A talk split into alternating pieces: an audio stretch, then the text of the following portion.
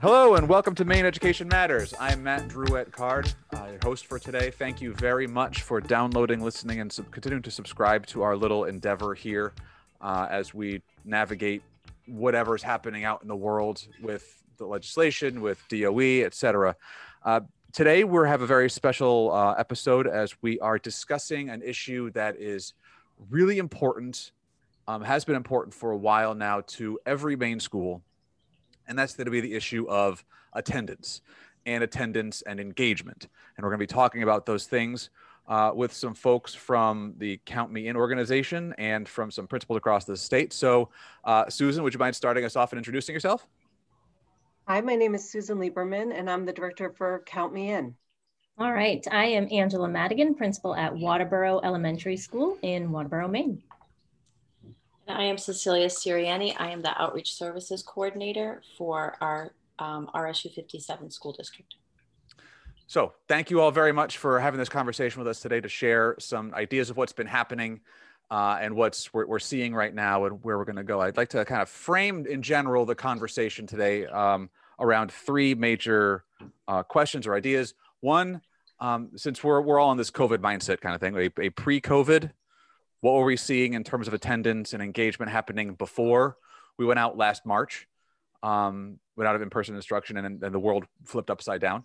Uh, what's been happening since COVID in terms of attendance and engagement, and what are the lessons that we might be learning going forward uh, from here? So, uh, Susan, did you teed it up a little bit? Why don't you give us a little bit of a background, a little bit about what Count Me In is, and then we can get into the discussion a little bit about how the how Celia and Angela, how you all um, have been what, you, what you've been doing in the past few years or so. Sure. Sure. Um, Count Me In started in 2013. It was actually a result of conversations that were happening all around the state about um, graduation rates, dropout rates, and about students at risk. And um, there was a group of different councils all around the state, and um, some educators attended the councils and said, if you want to look at all of these issues, you really need to address the elephant in the room, which is attendance. And we need to look at the elementary school, not just start in the high school. So we started to look at what was the status of um, absenteeism, particularly chronic absenteeism around the state, um, those kids who have missed 10% or more of the school year. And we found that there was a large number. And so as a result of that and the conversations with a lot of community stakeholders, we developed Count Me In. And one of the, um, some of the primary areas of Count Me In is we're looking at attendance is about accessing opportunities to learn. And so that's relevant whether it's pre-COVID, COVID, or post-COVID. Um, and we also really understood that if absenteeism is a sign and symptom of something else that's happening in the student's life, that it's important we focus on the relationships. Um, and count me in, we see attendance as an opportunity to focus on building positive relationships with students, as well as building connections with families. Some of the areas that we really focused on is that a lot of schools had one person working on um, attendance and the issue of attendance. We wanted to move that to one person working in isolation to a school-wide effort with teams. The other area was instead of relying on our existing beliefs as to what actually is what we think is happening with families is that it was really important to listen and form positive relationships with families. And the other piece was that we often looked at attendance as punitive. If a child wasn't there, then we needed to crack down and um, it was almost a punishment approach. And what we've said is let's build those positive uh, relationships that overcome those barriers and understand what those barriers are so that we can um, address them. So I think that is particularly relevant whether we're talking about pre, post, or during COVID. I absolutely agree. I, I can't, I can only imagine, well, I I know how much um, relationships matter more than anything else. You're not going to do, be able to do uh, anything, any kind of significant, substantial, uh, systemic or what other kind of alliteration I could use, change uh, without that level of relationship we are in a human oriented, a human driven uh, business, quote unquote. And without the humans involved, it ain't going anywhere quick. I think that's kind of what turned our ship here at Waterboro too, Matt, is when this was first brought on as a new initiative here at Waterboro because we did have a, a high chronic absenteeism rate. Um, it, it came through to teachers as we need to crack down on attendance and their response was not favorable at first. It was oh gosh that's that's not my job. Like what do you mean? How can sure. i play a part in that? And when we reframed that and susan was a, a big help in this reframing that as no that's that's not what we mean. This is about building relationships with our families and making connections and finding out how we can support and help them and get their kids here learning. Then it went from um, a negative response to an okay i can do that but how? Um, and that that really developed into you know us modeling with counselors and administrators how how that actually looks to pick up a phone and have a conversation with a family. It involved scripting um, it involved a lot of pieces sharing out with each other about what they found out and how it's helped in their own classrooms. So a lot of peer sharing was happening. And then, you know, using that data to show them the impact that they were making. Um, so all of those things and getting those groups together to do that and, and spread the word and look at the families that we need to be connecting with the most um, has really made a huge impact here at Waterboro. We we went from near 10% to pre-COVID, we were um, looking at around 3% for chronic absenteeism within five years. So it was it was a hugely impactful initiative that was taking place and is still taking place. We're still, you know, figuring out all of the little pieces, and especially here with COVID, we're in a whole new world. Um, so yeah we're finding out that those connections that we need are are helping us now um, because it was already established pre-COVID that families knew that they could rely on us and we would support them and get them resources. Now they're comfortable coming to us when they're in need. Um, so it's it's a different level that we didn't anticipate, but one that that we've been able to help so many families. Our attendance is actually very good um, right now. It's it's higher than it's ever been for many reasons, um, and offering you know our students a remote opportunity has been immensely helpful with with getting everyone on board. Mm-hmm. Um, I'll let Cecilia speak to that too in a second. But one one quick thing, Matt, that you pointed out, and we can talk more about in a minute, um, is the difference between participation and engagement and mm-hmm. that is certainly a battle that we're fighting right now. Everyone is. Everyone is right there trying to figure out how to do it. So I'm sorry, Cecilia. What, what about your what's a little bit of your story? So I, am just going to start with that and go back a little bit. But yeah, we are we're redefining engagement. We're redefining what that looks like and what that means, um, and that's been that's been a challenge in and of itself. Um, I want to go back to when we um, pre-COVID, we've spoken a little bit about, and our school really worked as each of them, each Susan and Angela have spoken that it was really individual work that attendance was being done, and now it became a school community effort. And it even included people outside of school, but really the community as a whole really started looking at attendance and participating in conversations. Um, and it, right, it definitely moved from this punitive, you're there's a judgment on you because your child's not attending or there's a judgment on you as a student because you're not attending to let's understand what how we can help you get re-engaged. And so then that fast forwards to this covid time we've been in it laid this beautiful foundation for us because we have over the last five years right five years been working with count me in and working with the community, people in the community, medical community, within our schools to make attendance a priority and to be working on building connections and um, with not just families, I mean, the parents, but with the students as well. And we've been able to open up conversations much earlier in the process instead of waiting till it got to this high level of absenteeism. We've been able to open up those conversations much earlier, which allowed some trust to be built, some humanness to be built, and um, and converse real, genuine, organic conversations to happen about what was happening for students and families. And so during this time of COVID, because that foundation was laid, it was I don't want to say a smooth transition, but it was very commonplace for a teacher to be talking to a parent on this very different level than we had probably five years ago. Um, and administrators to be talking to a family on a really different level. And it opened up some communications that enabled us to work with a family to help keep a student engaged in whatever that meant for learning and as well as for safety and other community resources.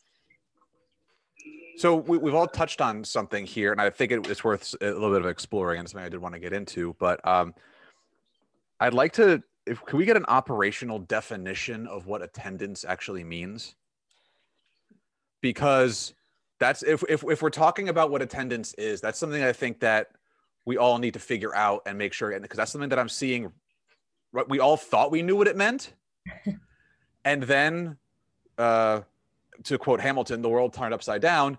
And now we're not so sure that it means that. So a pre COVID uh, operational definition of attendance would have been what? Based on state statute, which is based on the concept that kids were in person. Butts in seats. Butts in seats. Yep. So they they they crossed they crossed the threshold into the Butts building. In school. yeah. Yeah, well, they're always in seats. Let's yeah. be honest. There, there's always they move from one chair to another chair. That's but that's a, that's a big portion of of a, of a kid's off uh, traditional day. Um, sometimes that chair moves when they're on the bus. Um, and uh, so, but that's that that was how it was traditionally looked at. If they are not there, even if they were doing some kind of remote learning aspect of it, generally speaking, they were not considered in attendance. Correct? So in March, this is when our world turned upside down and we had to ask those questions. So we had, in the spring, we had a different way of looking at attendance, and it was that we know the child is safe and is checking mm-hmm. in at some point. What that looked like for each and every student was different. At so some point during some, the day, or some point during the week, or at some point? It, it could be it varied. It, it varied. Okay. Uh, some were a weekly check-in because that is all the family could manage, and we had to be okay with that. Um, and we had to to know that they were still doing packets or reading at home at that time in the middle of a crisis. We had to let that slide. Um, you know, so so knowing the child was safe and and okay, and they're still participating in some form or fashion. Um, for every student, it looked a little bit different. Um, the vast majority were logging in every day and doing what they needed to every day, but we did have a, a large population that we needed to make uh, different plans for. Um, however, sure. coming into this year, it's definitely a little bit different. Um, so our district is offering um, five days in person, uh, pre-K through 12, or you mm-hmm. may choose that, to do that remotely. Um, but it's five days that you're here. So we are currently, again, trying to redefine what attendance means, especially for our remote learners who may be on the screen, but their video might be out, or they might not be responding to questions that the teacher is asking, or they might be, um, you know, 10 minutes late to class, or mm-hmm. they've they've checked in and they've got the lesson, but they balked out of class early.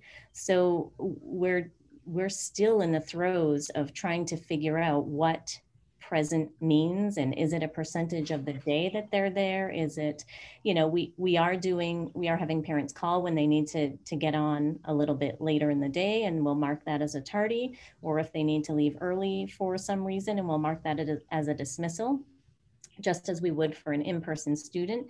But but where it gets a little hairy is the in the middle of the day when when kiddos are in and out remotely um, and that's that's where we're struggling right now mm-hmm. a little bit to define present and engaged um, for our school and our learners. And I think just to again add on to that, and what you just said was a perfect segue because present and engaged.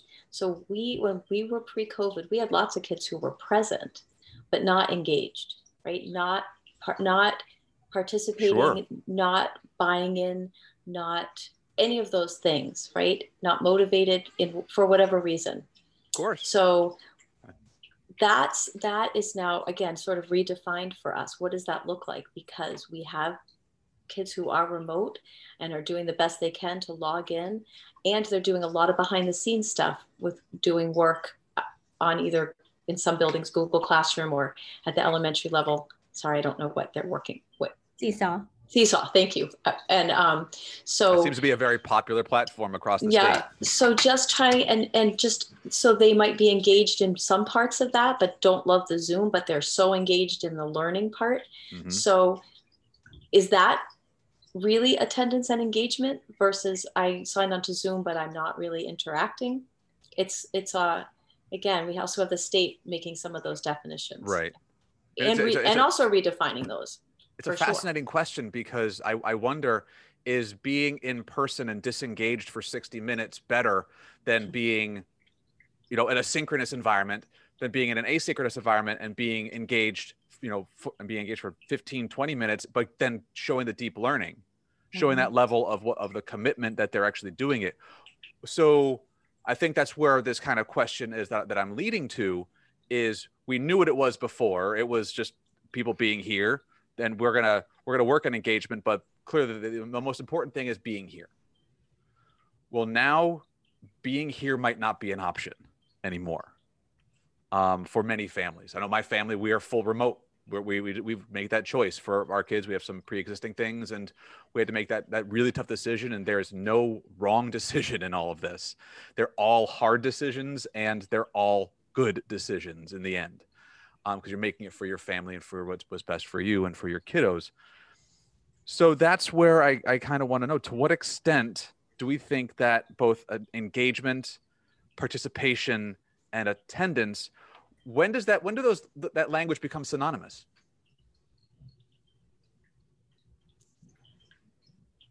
Eh, That's my point, We are pondering that ourselves. right? a great So- question. So then I I think guess the that's qu- the sixty-four million dollar question. So then, I, so let me pose pose this: Is that a goal? Do we want that to be a goal? Is that something where we want to be able to say to them, "We don't care if you come in or show your face or show yourself on the screen or whatever it is," because what matters was if we can make the one the relationship connect, if we can make the relationship matter, make it deep, and then still monitor, support, and see the level of engagement and deep learning. Does the physical presence, either synchronous or asynchronous, does that matter as much anymore? It's a great Is that where question. we want to, we want to go? Is that something where, where I because there's a level. Oh, go ahead. ultimately that is our goal is to get them to that deep learning and we know that they all do it differently um, a couple of things though i think number one it varies by classroom uh, i think what we see in one classroom is not the same as another and it can be okay in one classroom but not in another. So there is a level of um, professional development with teachers to make sure that that their instruction is offering that that deep engagement opportunity. Um, the other piece of it, though, especially here at the elementary level, I would I would argue all the way through, um, is the the social learning that happens too. Um, so I think them missing out on the social piece of it, even if it is on screen, you can still see faces and and you know figure out those social cues and and take people's perspectives. I think that's another really big piece of what we do that isn't academia per se, but it's a huge part of learning for our students. So it would be hard to let that piece go. oh, no doubt. And I think I that believe me, as, I as, a, as a parent of a seven year old, I very much see the need of my kid needing to go and interact with other kids. I very much see that. Sorry, go ahead, Celia. You were going to say. and and that's where I was going to start. It's some of those what we used to call softer skills, right? I don't even know what we call them anymore. They're just real life skills. Just um, skills. just skills, right? Real life interactions, being human, but not even for ourselves as adults when we were fully remote. That that sort of yearning to like can't wait to be on Zoom to see my at my staff meeting because I kind of miss seeing people. Um, I think it's important that there is a balance of that for students, and there is um, some real value, absolutely, in Mhm. physically being present, whether that's on screen or in person, but but engaging um, with other people. I think that's there's valuable lessons to be learned just in conversations that kids have. And I sit in between two classrooms in my office and I can hear some really neat things going on sure. um, over Zoom while the teacher's teaching in the classroom. And um, and I'm seeing and hearing kids engaging who are at home in the class and they're participating in the classroom. And so it's pretty neat to be able to see that and hear that. Um, it is. We, we are, again, at the state level, and I think all around the country, right? People are redefining what what's important, how are kids learning, what does attendance mean when kids aren't here, how do we decide what that means? And um, is it us def- is it us deciding what it means or is us listening to what families are needing and what families are um, are trying to tell us and then us modifying and and mm. and responding accordingly like angela said last year we had numerous students who zoom in the middle of the day was not going to work and what right. were some other options and so those kids could have been marked absent and we could have made an absolute decision about what that meant and instead, I think because of our Count Me In work, because of the work we've done as a community, we stopped and pushed pause and said, okay, let's listen to what that is. Besides that, we were in a pandemic, we we had already been starting to do that, stopping and listening and not assuming what that absent meant. And then building on what parents were, and families were telling us they needed. And I think we had a lot more true engagement because of that.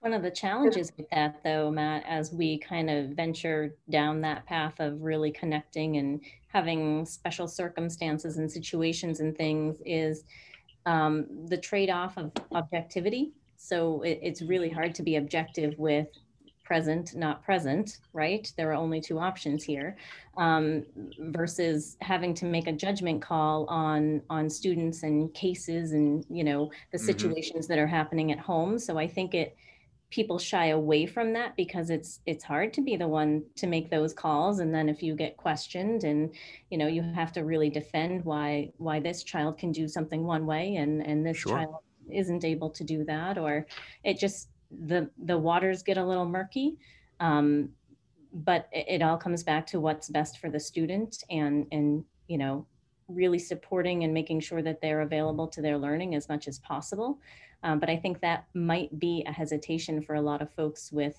with really getting intimate with families and, and understanding what their needs are and um, you know making hmm. those those accommodations for them. With some what some folks have been looking at is really breaking it down into different steps. So, do you have the correct contact information for the family? And I understand that that mm-hmm. can change regularly. Um, do they have some co- sort of connectivity? And I, um, as many gains have been made, there's still families where that's that's still an issue. Um, and very and, much so. And and for teachers as well, mm-hmm. um, because of where they live then the other piece is is there a relationship? Do they have a connect does a student have a connection with somebody? Is there a direct connection? Sometimes when when a student has multiple teachers we don't know who that child is connected to. Um, and then the other um, then the other piece is um, participation. What type of participation um, and what are we looking at? What what reflects that learning? And then comes the gold standard of engagement and the last piece I'm going to add in is accountability. That's another word that we keep hearing. And that's another word that's add, been added to that list of re, redefining. What does accountability look like? Mm-hmm. And I think Angela made some mention to that, you know, like holding, how are we holding people accountable and what does that even mean or what does that even look like at times? Right. Um, but it's hearing each family story and each mm-hmm. story to understand Absolutely. what that means for the the um, older student who is taking care of their younger siblings and making sure they attend school. Um, their accountability may be that they are doing this work in the evening mm-hmm. and taking advantage of recorded lessons. Yeah, you might have a you might have a family where a kid uh, in, in, a high school age has to go to work in order to uh, supplement the the the layoff or the, the the firing, whatever it is, of a parent has to go help to supplement with family income and may not be able to be there and present during the particular times of day. So you're going to have real fam, and then other times maybe the older kid is having to watch the younger kids at home because uh, it's actually being that um, that homeschool quote unquote teacher for those particular kiddos. So uh, what what I'm what I'm what I'm really hearing is that pre-COVID we had a very broad but a very um, quantifiable system in place where we could say we could just check off a box present not present tardy and, and had all these other little categories to it. And we could easily measure things like chronic absenteeism although i will say once you start getting into things like it once you peel back that first layer of the onion it starts to stink. And you know it, it all it all just kind of gets gets into context from there but what i'm hearing now is that more than ever we've now uncovered that un- part of the onion and we're in the midst of the onion and so we have to figure out ways in which to be measuring fairly. I've heard objectively, um, but I've also heard ways of being, um, in a way, personalized. So then, how how might we do personalized levels of attendance across a state that is a local control oriented district by district state? and I'm just gonna I, I will walk back because you know you're gonna solve this issue all right now for everyone. So go go ahead and solve it. Thank you very much. That's another whole podcast, right? I'm pretty sure. right. You made me starve. oh, I have tea up my nose. Um, no, but that, but that, but that is, it's a huge question, and another, huge. another, another major part of the huge of this huge question that is, it's an elephant in the room, mm-hmm. is our legislation, is is is the statutory language behind attendance and how it's all about numbers and days and uh, when you have things like our federal accountability systems that are tied to chronic absenteeism, let's say, that then also get down into hours of the day. So if you have to, you know, 50% of the day is what counts for um, instruction, that's how you count uh, an attendance. That impacts classrooms, that impacts schools, that impacts a whole lot. So then how do you do that in a during COVID and post COVID time? Because I don't, I'm not sure COVID's going to be going away anytime soon. Um, so we have to redefine this as as we're as we're doing it. Um, sorry, anyone have anything to say on that, or it looked like someone wanted to jump in? I was just going to say, at the local level, I think that's where the teams come into play is having you know a, a, person like susan who is at the state level who can really be a part of that team and, and jump in when you have questions. Um, having someone at the district level like we have cecilia um, who's able to to be across the district and across the schools and make sure that we're all on the same page.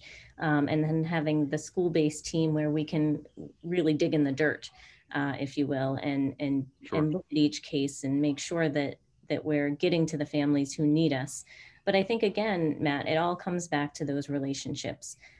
Uh, regardless of what the numbers say, what the numbers report, it's about the students and the relationships with the families and getting them here, um, getting them to to have food, getting them to have a warm place to be, a safe place to be every day, um, mm-hmm. and then it, there's learning, which is, you know, the reason we're here. So um, I think that's that's kind of the big goal that that we're hoping for and um, it definitely helps to have you know cecilia and and susan a part of that team so we can make sure we're reaching all the places we need to reach and reporting the numbers we need to report but having those really important conversations uh, and connections on the ground level the other thing i wanted to just mention when you talk about a benefit that's happened during covid um, is that through Zoom last spring, teachers and staff all of a sudden had a glimpse into students' lives.